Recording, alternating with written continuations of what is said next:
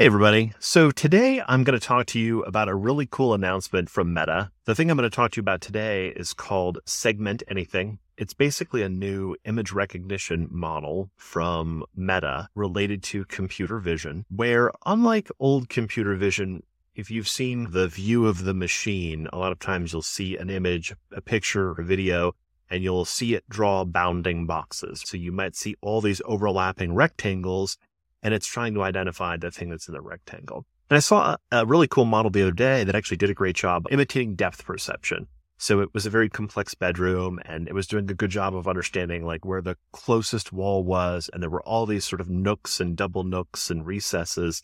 And it did a great job of highlighting that. I actually was pretty impressed by that because it, it was a problem I hadn't seen solved before. And yet here we are. It's only been a few days. So what I'm going to do is bring up the tool and I've just uploaded an image that I grabbed that's got a complex supermarket photo. There's tons of products. There's all kinds of signs and different parts of this display. And I think the easiest way to show you what it's capable of rather than clicking around is just to use this everything box. So I'm going to click this and it says it's prompting SAM segment anything model with each point in the grid. And then what it's going to do is it's going to put all these little pastels over it that highlight what it sees. If you're not blown away already, I don't even know what I can do. It's amazing, really, because it's acknowledging not only many different sets of objects, all kinds of different depth, even when they're behind other things. It's really mind blowing. And we can go and click around in this. And if I go, I think if I were to say cut out all objects, I haven't actually done this before but you can actually see how it's segmented all these little chunks and they call this zero shotting. And the reason why is they've basically made a model where its version of vision is so good that you can give it a scene where it's never been trained on anything at all in this scene. And it, in theory, it's going to be able to segment off, segment anything, segment off those things.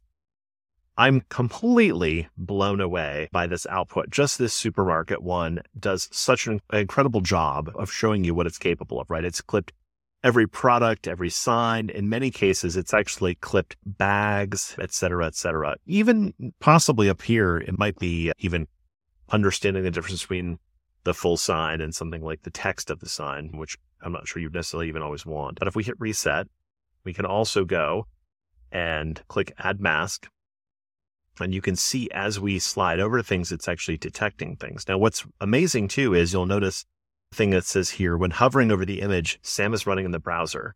So not only do they have this model, but the model is somehow tight enough, apparently, that it's doing some level of detection just in the browser window. I hopefully I'm interpreting that correctly, but I'm additionally completely blown away by that. So it's really powerful because this provides a foundational ability for you to build computer vision applications that are remarkable at being able to segment different little things. I'm blown away because literally you can see here I'm hovering over some bottles. I think it might be calling those two.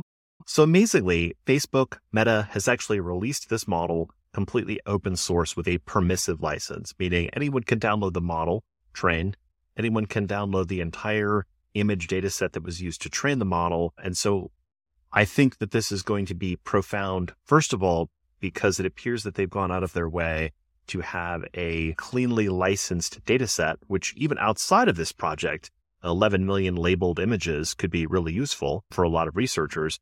But aside from that, what's really interesting to me is that as much as I've been skeptical about Facebook and Meta being able to make something out of the conceptual metaverse, I am pretty impressed with this technology and how it can play into some of those ambitions, right? The idea that you can have something that looks at the real world that is so powerful for taking things in the real world and breaking them up into separate parts seems incredibly great for building things that look at the real world and do augmented reality, virtual reality, digital twinning, and things of that nature that bring that virtual world closer to reality. Pretty impressed with this, pretty excited about this being open source. Also, another pretty big indicator that the pace of development in AI ML has really accelerated in the past six months. I'm pretty impressed with this release. Definitely check it out. But If you're interested in neat updates like this, also be sure to follow and subscribe, and I will bring you more tidbits regularly. Thank you.